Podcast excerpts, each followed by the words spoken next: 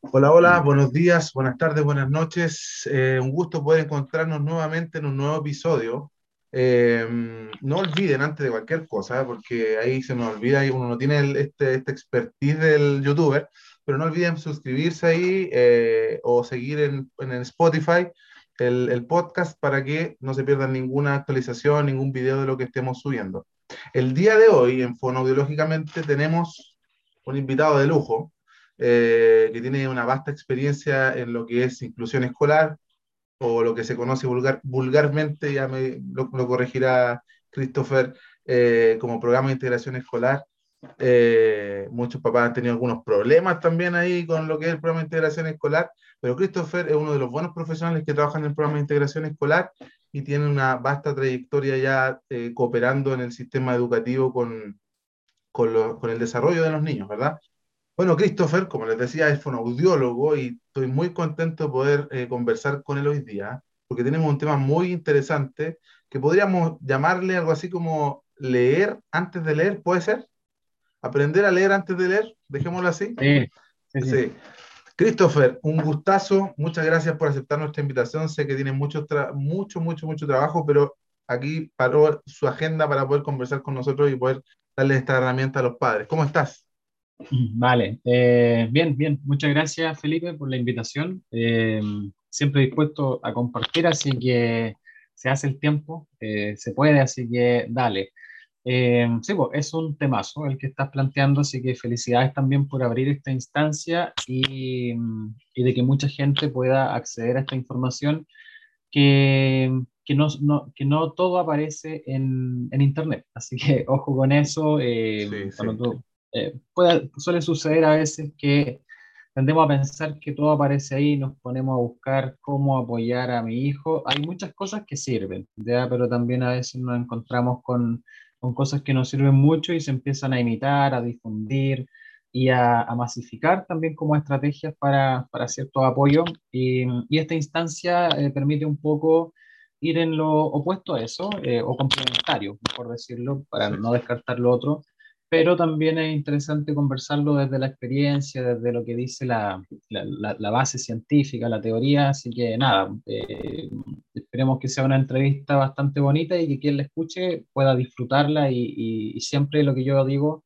eh, si escuchó algo y aprendió algo, compártalo con su vecino, con su amigo, con su primo, con su tío. Y, y que mucha gente más se entere de, de, las cosas que están sirviendo hoy en día y que, que ayudan mucho a los niños.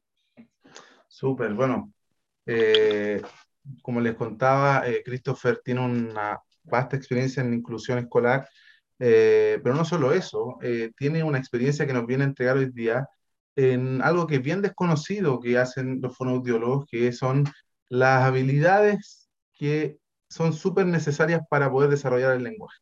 Pero antes de meternos de lleno a eso, antes de meternos de lleno a eso, Christopher, quería preguntarte, porque es una pregunta recurrente y pareciera que al pasar los años no logra responderse. Eh, ¿Qué rayos es un fonoaudiólogo? ¿Qué hace un fonoaudiólogo, en, sobre todo en el ámbito escolar, donde te desempeñas tú?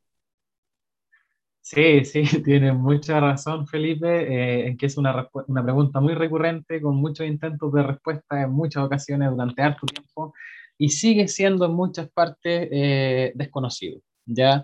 Eh, los fonoaudiólogos, eh, a pesar de que hay gente que sabe lo que nosotros hacemos, tiende a, generalizarse nuestro rol eh, con algunas funciones mínimas. Ya o no, nos atribuyen, por ejemplo, la R a los fonoaudiólogos, que efectivamente nosotros trabajamos la R, ayudamos al desarrollo de su adquisición, de su articulación, pero no es lo único que hacemos, y sobre todo, como tú comentas, en el ámbito educativo en, todo lo, en toda la otra área, obviamente, hacemos muchas cosas más, aparte de la R. Eh, en, en, el contexto educativo es un, un, mundo lo que puede aportar un fonoaudiólogo, eh, partiendo por algo tan básico que es la promoción, por ejemplo. La promoción de eh, distintas áreas que nosotros vamos a trabajar y principalmente enfocada al lenguaje, la comunicación y también de a poquito estamos entrando en nuestro apoyo al aprendizaje, ¿ya? Eh, detección podemos hacer todo el tiempo, detectar constantemente dificultades a tiempo para que sean intervenidas cuando corresponde.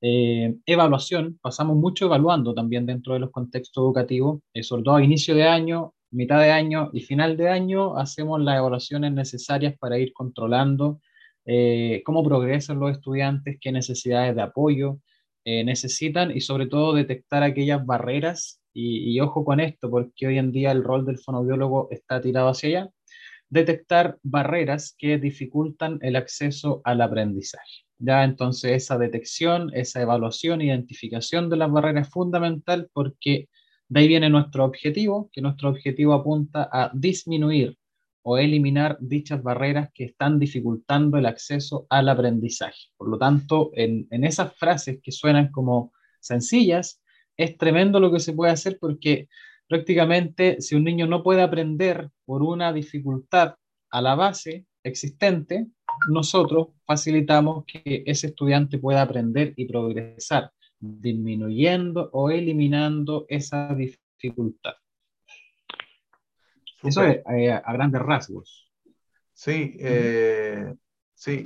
Solo, yo creo que la definición fue excelente. Solo si pudiéramos contarle a los papás algunas de las barreras con las que te has encontrado tú a lo largo de tus años de, trabajo ahí en el, aula, en el sistema educativo, algunas barreras puntuales que tú te hayas encontrado en este sistema, eh, en tu trabajo. Claro, en, educación. Es súper interesante esa pregunta, Felipe, porque nosotros pensamos que la única barrera que nosotros podríamos tratar o atender o apoyar o educar son las dificultades del lenguaje eh, o del habla. ¿ya? Eh, claro, son una barrera muchas veces que dificultan el acceso al aprendizaje, pero no es la única, no es la única barrera. Ya eh, el análisis que hacemos hoy en día para detectar barreras que estén dificultando el acceso al aprendizaje están muy centradas en el contexto en general. Ya antes, hace algunos años atrás, lo que se hacía era por ejemplo, evaluar a un estudiante, detectarlo, diagnosticarlo,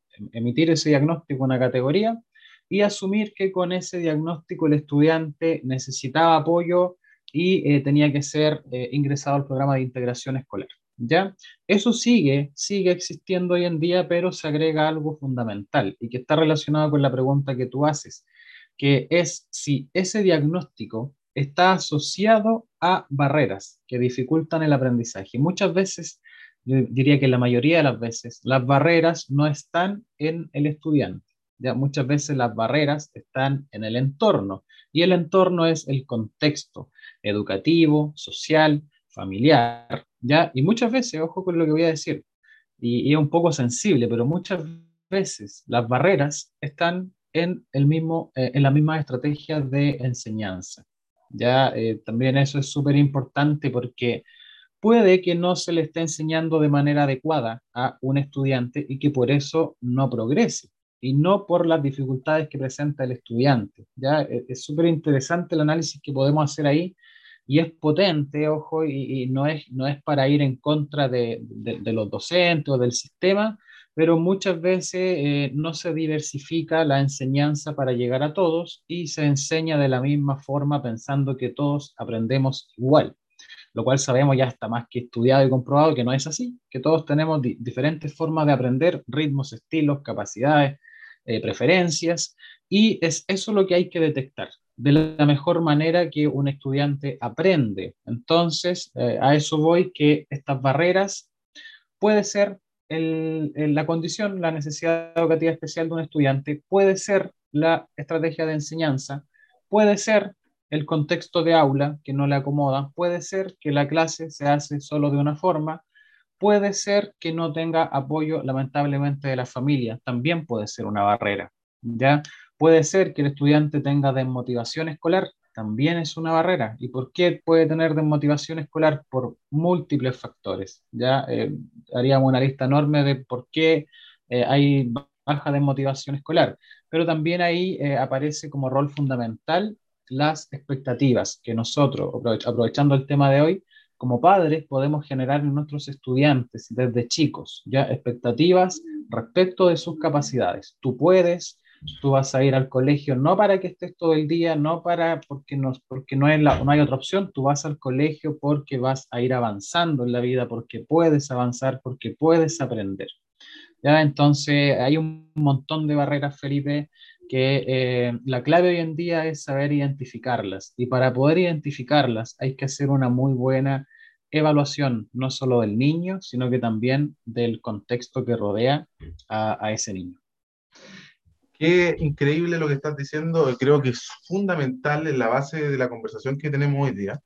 Eh, y de hecho, quiero tomarme de eso para que quienes nos estén viendo o escuchando, eh, busquen una escuela donde haya un fonoaudiólogo para que vean la importancia de nuestro rol dentro del sistema educativo, porque muchos piensan que no, es que el fonoaudiólogo, y parece una, algo burdo, pero es una realidad, no, es que el fonoaudiólogo ve la R.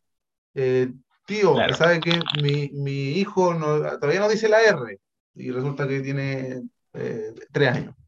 Eh, tío, mi hijo todavía no dice la R, o tío, la profesora te dice, no, mi hijo, eh, mi alumno todavía no, no, dice bien la S. Y cuando nuestra, nuestro rol puede ser ese, pero es mucho más amplio, podemos cooperar de una manera mucho más profunda en el aprendizaje de cada estudiante.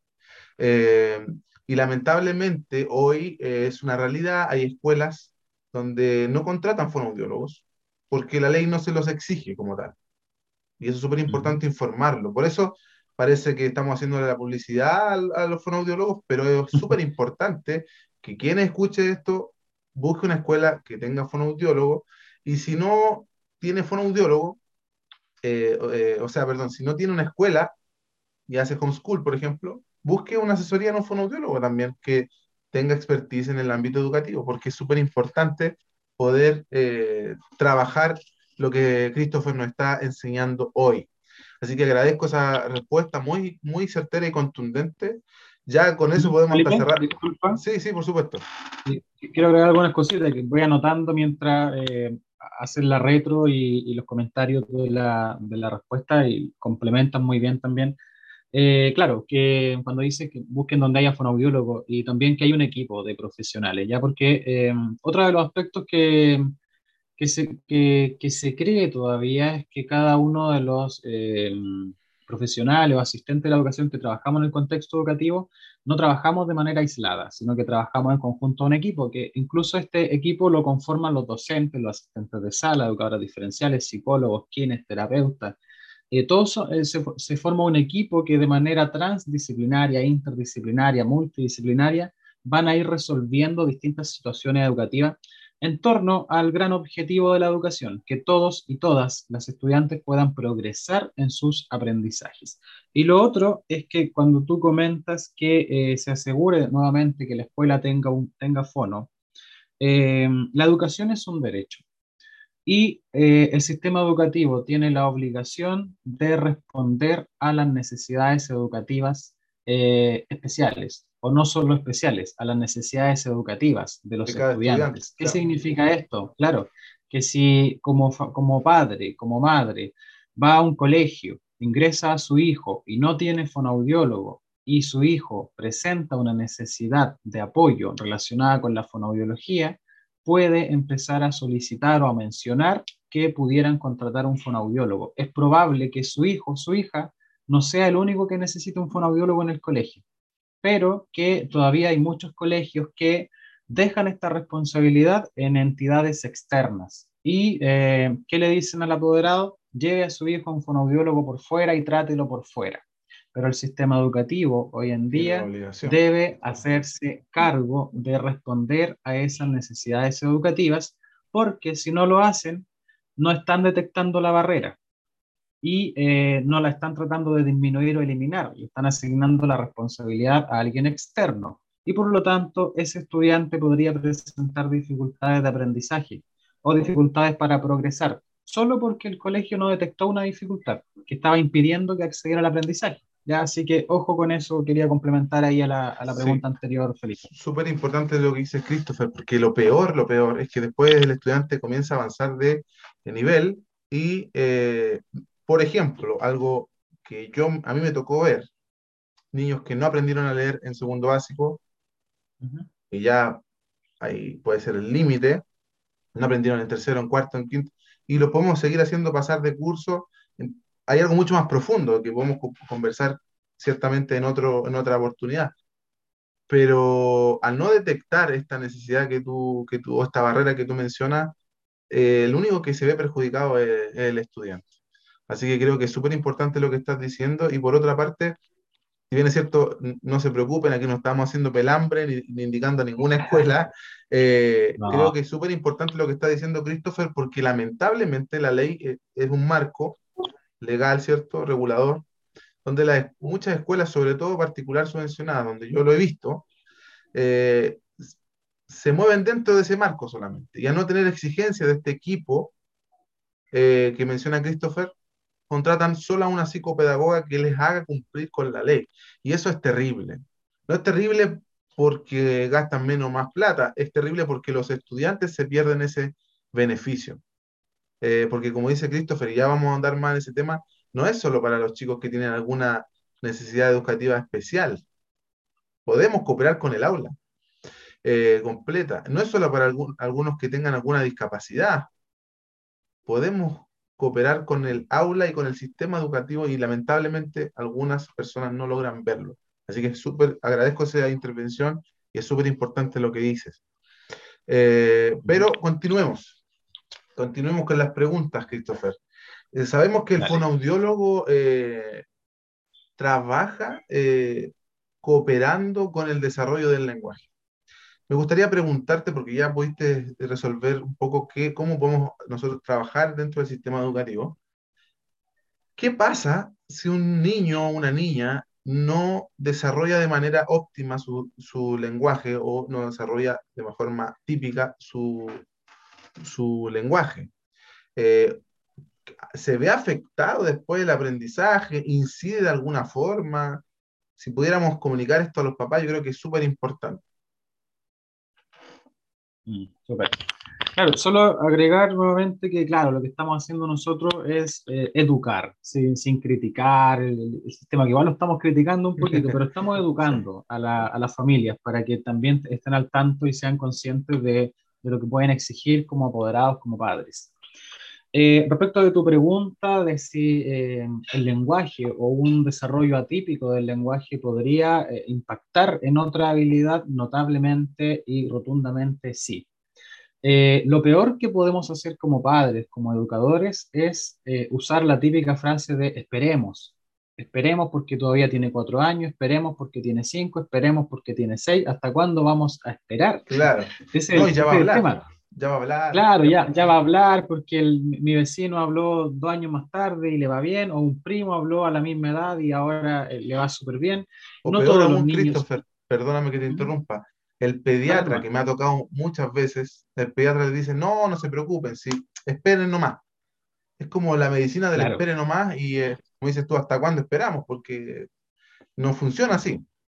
Claro, hasta, cuándo, hasta cuándo esperamos y hay, hay ciertos hitos a los que hay que estar eh, alerta siempre y que, sería muy bueno que, que, toda la comunidad, que todo el mundo supiera cuáles son estos hitos. Eh, una dificultad del lenguaje, eh, para dar algunos ejemplos, no tratada puede provocar acceso a una habilidad tremenda y súper importante que es la, la, iniciación y el desarrollo de la lectoescritura como, o de la lectura, ¿ya? Eh, ¿cómo, ¿cómo, se refleja esto en un estudiante, por ejemplo, que ingresa al sistema educativo a prekinder a, a los cuatro años? Viene arrastrando una dificultad del lenguaje o un, trastorno del desarrollo del lenguaje o un retraso del lenguaje y eh, no es tratada esta dificultad, ese estudiante va se va a enfrentar al sistema ya con una diferencia. ¿ya? Eh, volvemos a una de las primeras preguntas. Eso sería una barrera para su aprendizaje que no está siendo ni identificada, ni tratada, ni evaluada, nada, no se está haciendo nada con esa barrera. Se está asumiendo que el estudiante va a desarrollar el lenguaje solo por interactuar, que sirve obviamente, pero no solo eso te va a superar un trastorno del lenguaje, y se está asumiendo que hay que esperar un par de años y que él va a aprender igual que sus pares, ¿ya? Eso es lo peor, sería lo peor asumir eso, ¿ya? Eh, de manera concreta, a nivel del lenguaje tenemos un nivel, un componente, una dimensión que se llama fonología. La fonología es la capacidad que tenemos para eh, manipular sonidos del lenguaje, sonidos de las palabras, de las sílabas, eh, de cada uno de los sonidos que forman una palabra, por ejemplo, desarrollar habilidades en ese aspecto es fundamental para iniciarse en la lectura. Ya es uno de, los pilares fuertes que, hay que trabajar. Y un estudiante con trastorno del desarrollo del lenguaje, aunque se eh, estimulen estas habilidades en conjunto a todo el grupo, si no se tratan de manera individualizada, es probable que persistan y que no se superen, pese a una intervención grupal de todo el curso ese estudiante necesita un apoyo individualizado. Y ojo con esto, individualizado no solo significa sacarlo de la sala, individualizado significa conocer lo que el estudiante necesita para progresar, conocer su perfil, su fortaleza, sus dificultades y a partir de eso ofrecer una intervención educativa que sea efectiva para que el estudiante en un año más tarde o, o en un par de años pueda acceder a este aprendizaje fundamental que es la lectoescritura. Y, no solo con eso, no, solo en la lectura. Por ejemplo, pensemos en dificultades a nivel de la comprensión auditiva, de la comprensión oral. Entender lo que hablamos, ya prácticamente, que un niño tenga dificultades para comprender palabras, para comprender oraciones, para comprender un cuento. Esto a futuro puede que el estudiante, a diferencia del ejemplo anterior, no tenga dificultades en ese componente que se llama fonología, que pueda iniciarse en la, lectoescritura, que decodifique, que lea palabras, que lea frases, con precisión incluso, pero ¿qué pasa con estas dificultades a nivel comprensivo que no se trataron de manera individualizada? ¿Dónde van a afectar? En la comprensión lectora. Y entendemos que la, claro, y que la comprensión lectora es transversal no solo a la asignatura de lenguaje y comunicación, que es lo que se suele pensar, que ahí van a leer, que ahí van a comprender, la comprensión lectora es transversal a todas las asignaturas. Entonces, entenderá Felipe y todas las personas que van a mirar o, escuchar esto, un niño con dificultades en comprensión lectora puede tener dificultades para progresar en todas las asignaturas. Incluso pensemos en algo eh, extremo, incluso una educación física, por no comprender una instrucción, por no comprender la ejecución de un ejercicio, también puede afectar la comprensión. Entonces, estas cositas que la, las miramos en menos a veces cuando los niños tienen 4 o 5 años, que hay que esperar, que ya va a hablar, que no se preocupe, pueden ocasionar eh, un impacto muy eh, importante a nivel del, del, aprendizaje que se escapa de la lectura, o sea, va mucho más allá en el aprendizaje en general incluso.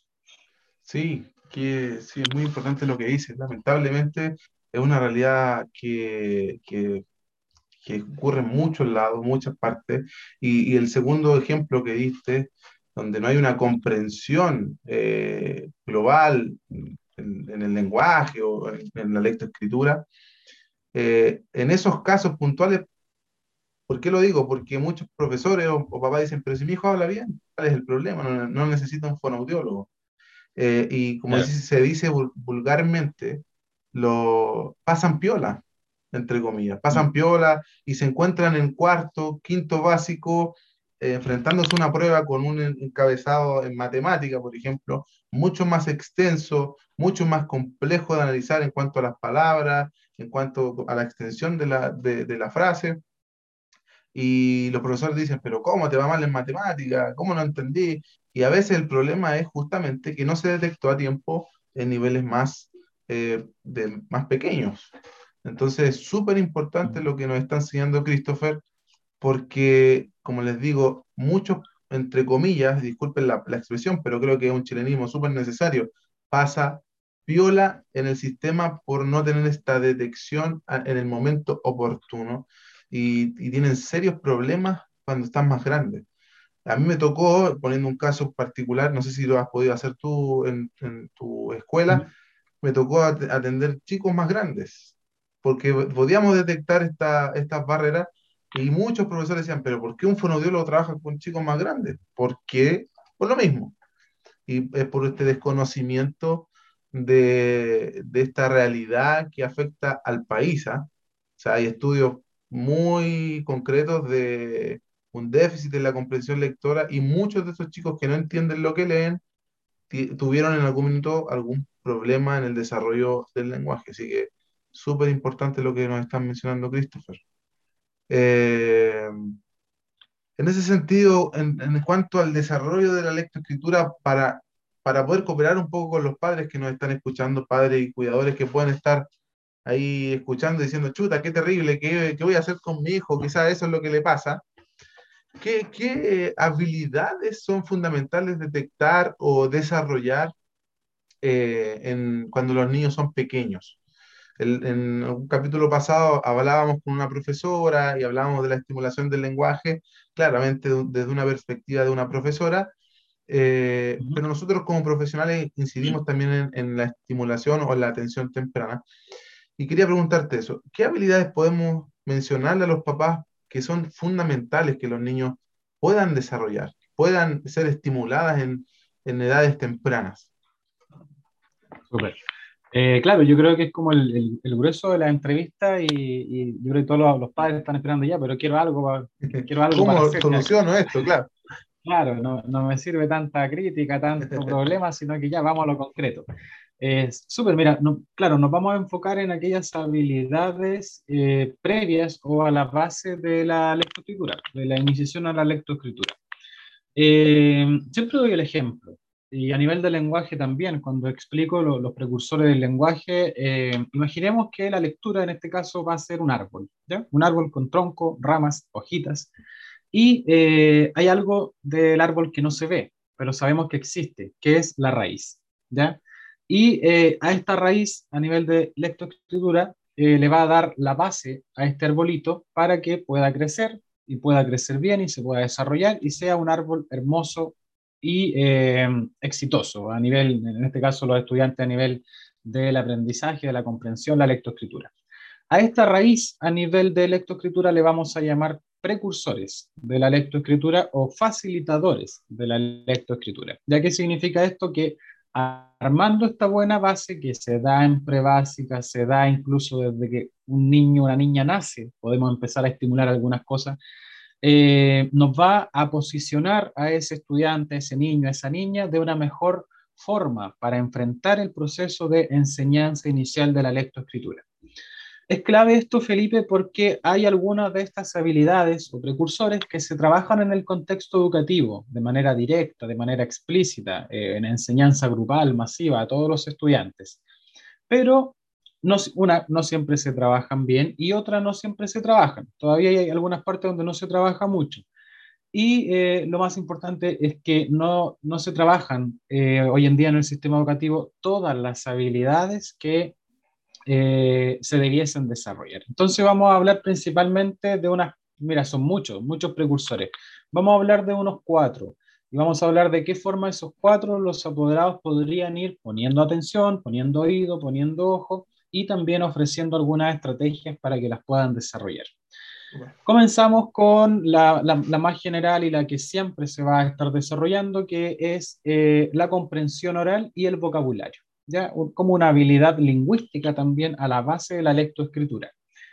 Cada vez que nosotros vamos a estimular un precursor, tenemos que, eh, o al menos saber, sobre todo los, los, que trabajamos en esto, los que estamos en la, en la, instrucción de esta estrategia, saber para qué me va a servir, ¿ya? O sea, para qué me va a servir la comprensión oral y el vocabulario. Principalmente estos aspectos para la futura comprensión lectora, ¿ya? Entonces siempre hay que reforzarla. Eh, estrategias simples, concretas. Eh, hay una frase que yo siempre recuerdo de algún profesor en la universidad y, la comparto mucho eh, con los padres. Muéstrele el mundo a su hijo. Muéstrele el mundo, ¿ya? Y no solo muéstrele el mundo, convérsele del mundo a su hijo, ¿ya? Y no, no es mostrar el mundo en general. Muestre todo lo que rodea a su hijo. Yo creo que muchos papás que han tenido, Involucrarlo dentro del Muchos papás que han tenido, así es, muchos papás yo creo que han tenido experiencia con algún fonaudiólogo o alguna fonaudióloga y van a recordar que a lo mejor la, la, fono o el fono trabajaron vocabulario y trabajaron grupos de palabras, animales, frutas, transportes. Eso es incrementar la comprensión del vocabulario. Ya entonces ahí tenemos comprensión oral y vocabulario, nómbrele las cosas, eh, explíquele cómo funcionan las cosas, para qué sirven las cosas. Ya yo tengo muchas actividades, muchas sesiones que hago con los estudiantes y empezamos a trabajar vocabulario simple. Y ojo con esto, porque a veces lo que creemos simple y lo que damos por conocido, porque está en el contexto, no siempre es conocido. Un ejemplo para, para eh, especificar esto. Trabajamos elementos de la cocina, ¿ya? por ejemplo, con un, un, estudiante y que lo trabaje en su contexto. Entonces yo le digo a la mamá, llévela a la cocina y muéstrele todo lo que hay en la cocina. ¿ya? Una actividad previa para la siguiente sesión que tenemos de trabajo. Ya, hizo la actividad, la llevó a la cocina, le nombró las cosas de la cocina y empiezo, lo empiezo a trabajar, a reforzar en la siguiente sesión. Y hay muchos niños, ojo con esto, hay muchos niños que no saben nombrar una olla o que no saben nombrar, no sé, una sartén, por ejemplo. Y nosotros decimos, no, pero lo conoce si lo ve todos los días porque me mira cuando yo estoy cocinando. Me mira, pero no le mostré el mundo, no le fui hablando de qué era, para qué servía, cuál es la diferencia entre una olla, una sartén, me pasa harto con la tetera, pero la tetera ya poco se usa. Entonces, eh, hay muchos niños que conocen solo el hervidor, y nunca en su vida han visto, han visto una tetera. Pero a eso me refiero, muéstrele el mundo y muéstrele y háblele de todo lo que rodea a su hijo. Si va por la calle, cuéntele lo que ve. Si ve un auto, converse del auto, del color que era el auto, de para qué sirve el auto. Si ve un bus, háblele del bus, cuál es la diferencia entre un bus y un auto. Lleva más personas, es más grande, eh, puedes viajar de un lugar a otro, etc. De esa forma le vamos incorporando no solo vocabulario, sino que también este vocabulario, como tú dices, Felipe, dentro de un contexto, ya estableciendo relaciones entre un auto y un bus, entre pocas personas, muchas personas, entre viajar y no viajar, entre viajar a una ciudad versus viajar a la casa de eh, la vecina que vive a unas cuadras. Eh, la ropa, siempre mostremos el, nombre de, de, la ropa, de los alimentos, de las frutas, los colores, eh, los tamaños de las cosas, en fin, eh, comprensión oral y vocabulario se van a estar estimulando siempre. Y el vocabulario es algo que nunca se termina de desarrollar, que siempre estamos aprendiendo. Nosotros incluso seguimos aprendiendo vocabulario. Entonces va a ser transversal a toda la vida.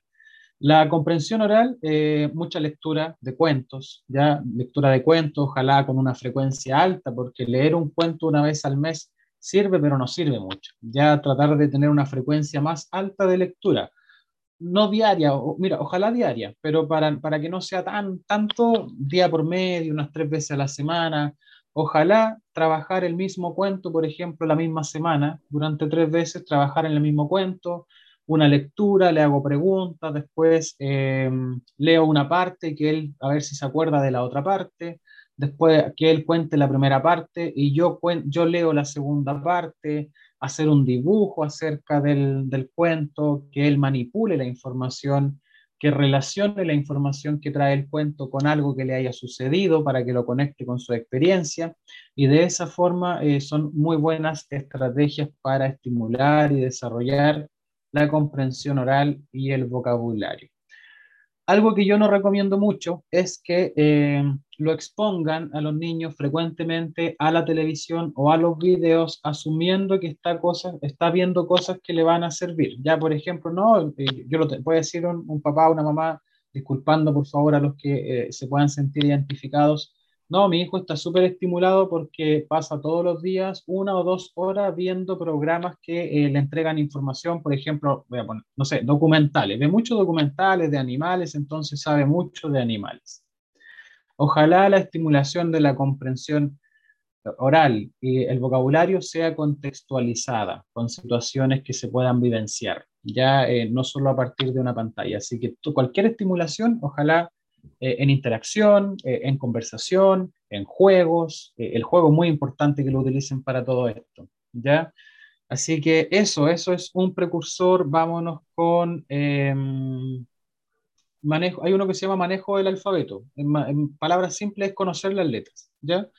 La exposición al mundo letrado es algo que tiene que ocurrir desde la primera infancia también. ¿Ya qué significa exposición al mundo letrado? Hablarle de las letras a los, hijos, a nuestros hijos.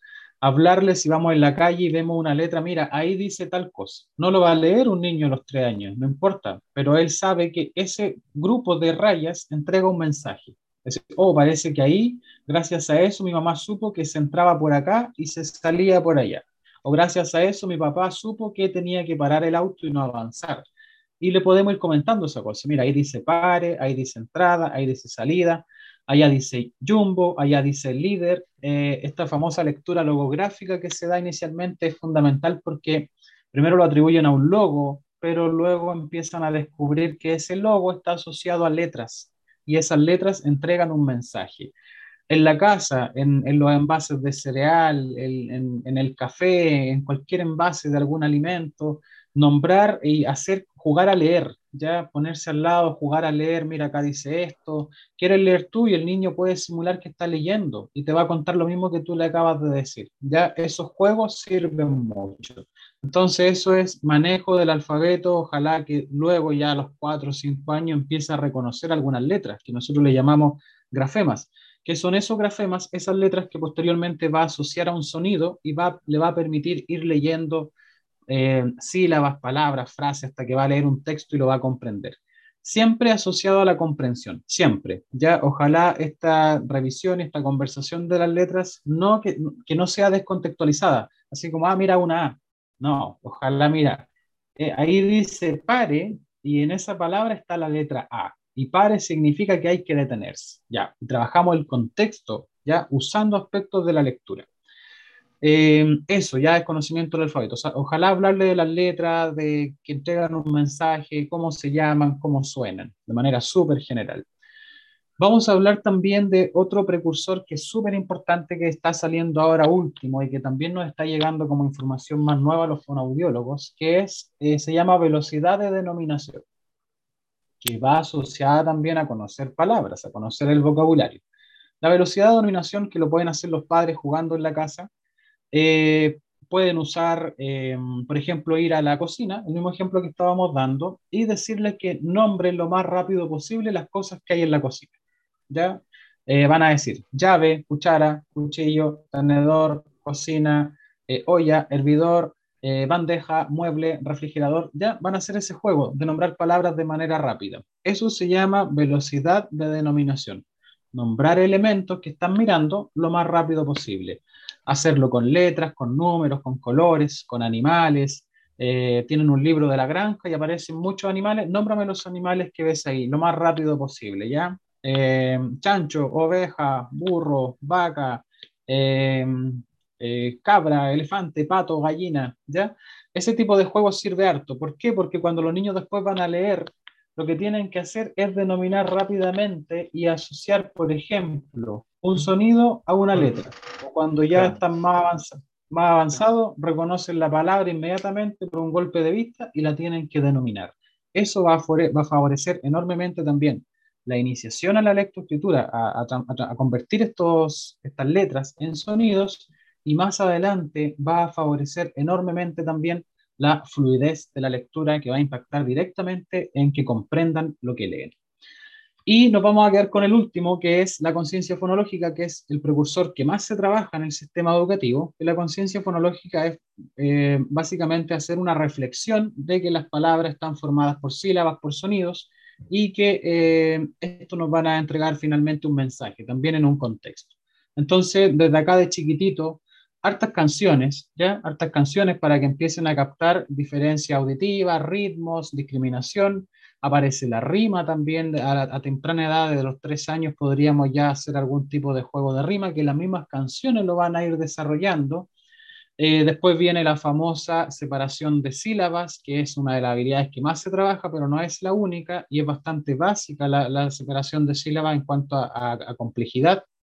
Separar mucho, hacer muchos juegos de separar sílabas, si, quiere, si lo quiere practicar en su casa y tiene el dibujo de una pelota, recorte la pelota en tres y juega que es un rompecabezas que tiene tres partes y que la palabra pelota se puede dividir en tres sílabas, pelota, ¿ya? Eh, después hay un montón de otras tareas, pero eh, identificar con qué sonido comienzan las palabras, con qué sonido comienza la palabra árbol, con qué, con, qué sonido comienza la palabra elefante como estrategia y qué hacemos alargamos el sonido y lo decimos más fuerte. Árbol, elefante. Y le vamos dando el énfasis para que nuestros niños lo puedan percibir y lo escuchen más fuerte, para que detecten el sonido que yo estoy eh, hablando más fuerte y puedan identificarlo. Hay un montón de tareas, pero esas también se las dejamos más al sistema educativo, ¿ya? Y porque hay otras que son mucho más complejas y hay que llevar el trabajo súper ordenadito para que funcione, para que se desarrolle bien. Ya, entonces ahí tenemos cuatro grandes precursores que nos van a servir para que los niños se inicien en la lectoescritura y también para que logren el gran foco de la lectoescritura, que es la comprensión. ¿ya? Eh, eso, creo que hay, varias cositas ahí que podrían tomar para utilizar en la casa. Súper, súper. Yo creo que, bueno, eh, te agradezco un montón que ya eh, nos hiciste ahí una clase a los papás y a los cuidadores eh, lamentablemente, por eso estamos haciendo esto, no todos los papás tienen acceso a esta, a esta información, que es súper importante. Entendiendo también que los papás tienen, primero son los, los quienes más tiempo pasan, sobre todo hoy en la pandemia, con sus hijos. Y tienen excelentes herramientas si se informan a través de esta, de esta podcast o video. Eh, o a través de alguna capacitación que, bueno, me imagino que tú haces capacitaciones también ahí y, queda planteada la idea para hacer alguna capacitación más adelante para los padres, pero ellos pueden a través de estas herramientas cooperar con el, aprendizaje de sus hijos. Y eso es súper importante eh, decirlo porque hay una palabra que está muy de moda hoy día que es empoderar, y lo importante es empoderar a los papás que muchas veces no saben cómo hacerlo para que puedan incidir en el desarrollo de sus hijos, que lo pueden hacer. Ellos pueden hacerlo, obviamente teniendo estas herramientas que queremos entregarle acá, así que te agradezco mucho, mucho que hayas podido contarnos un poco. Yo sé, eh, como fonoaudiólogo, y sé que hay muchas más, muchos más precursores, muchas más herramientas que se pueden hacer, pero no nos alcanzaría el tiempo eh, de, este video para poder mencionarlas, pero nos diste excelentes herramientas con, objetos cotidianos, con el día a día, con el contexto que nos rodea, no necesitando siquiera de recursos monetarios para poder hacerlo. Entonces, súper importante la estrategia que nos entrega y yo animo a los papás a que puedan interiorizarse más en esto que es tan importante, que para mí, y me imagino que para ti también, es una gran lucha muchas veces al enfrentarnos al desconocimiento de muchos profesores y padres que no conocen esto que no saben que, la importancia que tiene y que muchas veces lo desestiman pensando que, como decías tú hace un rato, ya va a hablar, ya va, va a leer, démosle tiempo, hay muchos profesores que no voy a criticar aquí la metodología de los profesores porque los profesores sacan, como se dice en buen chileno también, la mugre y tienen 45 niños en aula y todo, pero hay profesores que piensan así que no, que fluya todo, que en algún minuto va, va a pasar y que y muchas veces se despreocupan de estas cosas que son tan necesarias. Así que muchas gracias. Lamentablemente se nos está acabando el tiempo, pero antes de finalizar, Christopher, eh, me gustaría que unos minutos ahí, si quieres darle algún consejo puntual a los padres y cuidadores que puedan escuchar este, este audio o video que, que va a quedar ahí en, en la web. Super. Mira, a ver, consejo, sí, van a haber mucho, vamos con algunos concretos, menos pantallas, por favor. Eh, voy a hacer la del padre Gatica, yo tengo dos hijos y me cuesta mucho sacarlo de las pantallas, sobre todo ahora en pandemia, es como imposible que no estén. Nosotros, de hecho, estamos 24/7 frente a la pantalla, pero ojalá lo menos posible, dentro de lo que puedan. Ya entendemos que muchas veces hoy en día están los padres con teletrabajo, eh, los niños quedan eh, muchas veces libres dentro de la casa y hay una, una sobreexposición a las pantallas que no está ayudando mucho a, desarrollar habilidades eh, importantes que deben estar a la base del lenguaje, a la base de la lectoescritura, a la base del aprendizaje. Eso sería por un lado, menos pantallas, más interacción, ya más interacción cara a cara, más interacción altura, altura. Siempre que quiera jugar con su hijo, por favor, póngase a la altura de su hijo. No establezca una, una jerarquía de superioridad. solo por, eh, cuando está de pie el papá y quiere jugar, juguemos y lo miras hacia abajo, ya no es una relación eh, simétrica. Ya, por favor, tírense al suelo, eh, acuéstense en el suelo si es necesario con sus hijos, establecer relaciones eh, a, través del juego. El juego es una de las mejores estrategias para desarrollar muchas habilidades y ni siquiera el juego intencionado, a veces solo jugar, solo relacionarse, porque yo podría hacer un juego más intencionado. Ya, voy a ordenar esto porque le quiero preguntar esto, voy a hacer este tiempo, voy a jugar de esta forma, pero muchas veces el juego libre, el juego espontáneo es el que mucho ayuda también. Pero juguemos, juguemos con los niños, conversemos con nuestros niños, eh, ya, si no lo podemos sacar de la pantalla, conversemos de lo que ven en la pantalla, hagámosle preguntas de lo que están viendo en la pantalla si vieron Pocoyo, mi hijo eh, ve Pocoyo, por ejemplo, preguntémosle de qué se trata lo que está viendo, qué le pasó a Pocoyo. También hay lenguaje en esto, ya, y si no los podemos desconectar por X motivo, sobre todo ahora, insisto, que cuesta mucho, porque ¿cómo pedirles que no si yo sí? Si yo paso pegado en la pantalla también y, y, y tengo que hacerlo. Entonces, los niños imitan también, lamentablemente, imitan muchas cosas y, nos ven, pero una vez que pase esto, reducir lo posible la, exposición a las pantallas.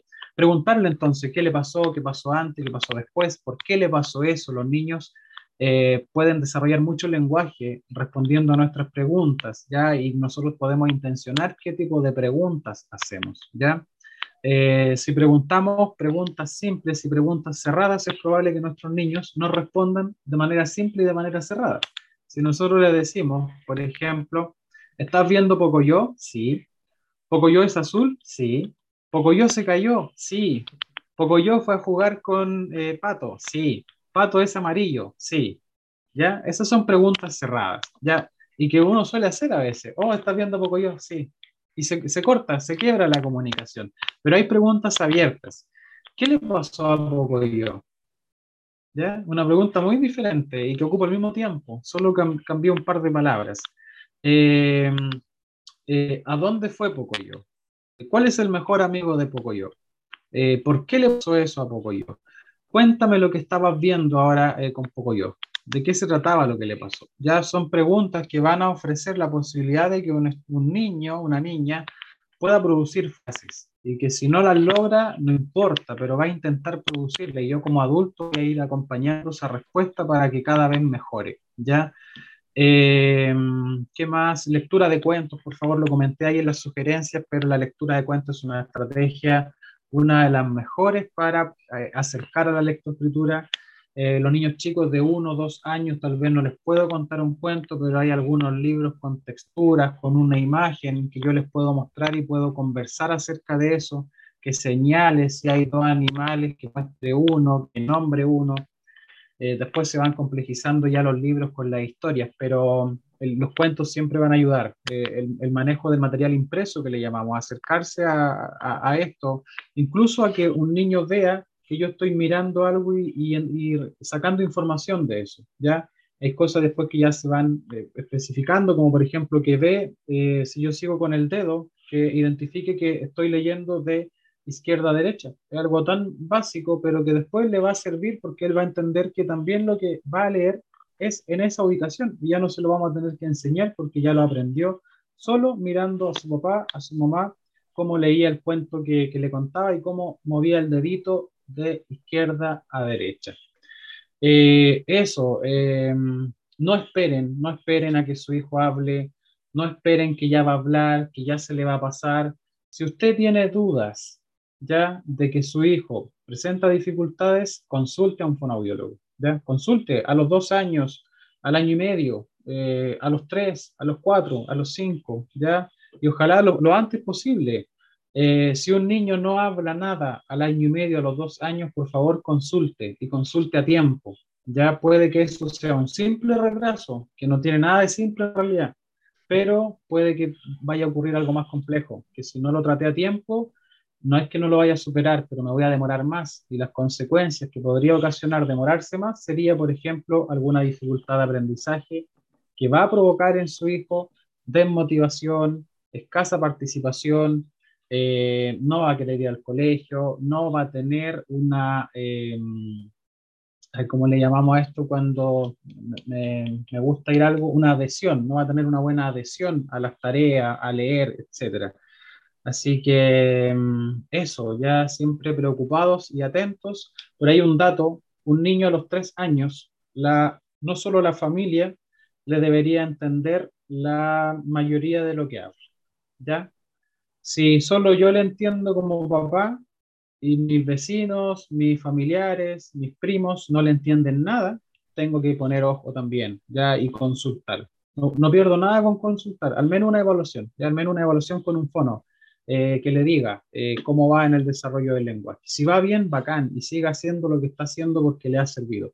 Pero si no, va a tener que intervenir y poder obtener herramientas para eh, apoyar a, su hijo lo antes posible, por favor. Súper, muy interesante lo que pudimos conversar hoy día. quiero agradecerle de verdad a Christopher, muchas gracias por separar un tiempo para conversar con nosotros. Eh, hay muchos papás que se preguntan y siguen haciéndose preguntas, pero muchas veces no tienen dónde preguntar y, esta puede ser una herramienta para poder informarse de mejor manera. Como decías tú al comienzo, eh, el Internet muchas veces ofrece respuestas que lamentablemente no son las respuestas correctas y muchas veces desinforman, desorientan en vez de informar y dar una, un real, una real información concreta para, para, que sirva de verdad. Así que te agradezco, Christopher. No sé si eh, podemos dar tu Instagram, que ya es suceso en Internet. Eh, eh, no sé si lo puedes decir tú, por si alguien te quiere escribir. Me imagino que, que puede hacerlo, para preguntarte alguna cosa. Sí, eh, sí, siempre respondo todo. A veces me demoro un poquito, pero por lo general respondo todo. Mi Instagram es fono-educreativo y tengo un canal en YouTube, pero igual está, hay harta información ahí interesante sobre lectura también, que se llama mi nombre, Christopher Arriagada, y pueden buscar ahí varios videos. Pero en Instagram, si tienen cualquier duda, escríbanme un mensaje, me escriben y apenas puedas los voy a, responder. Ya muchas veces no les puedo ofrecer lo que buscan, que es como puede, eh, por ejemplo, atender a apoyar a mi hijo, soy de tal lugar, eh, no tengo en este momento tanto tiempo, pero le puedo, la puedo orientar de cómo está su hijo, cómo va su hijo, les pregunto, cuénteme lo que hace, lo que no hace, me mandan un audio, yo le respondo. Eh, y si necesitan un fono y yo no lo puedo atender, les consigo un colega o una colega que los pueda ver, así que no duden en consultar. Eh, siempre dispuesto a, apoyar, a solucionar dudas y que cuenten con ese recurso. Fono-edu creativo, me escribe nomás y eh, conversamos ahí un rato de cualquier cosa que necesiten. Esto en Instagram, ¿verdad? Sí, en Instagram. sí.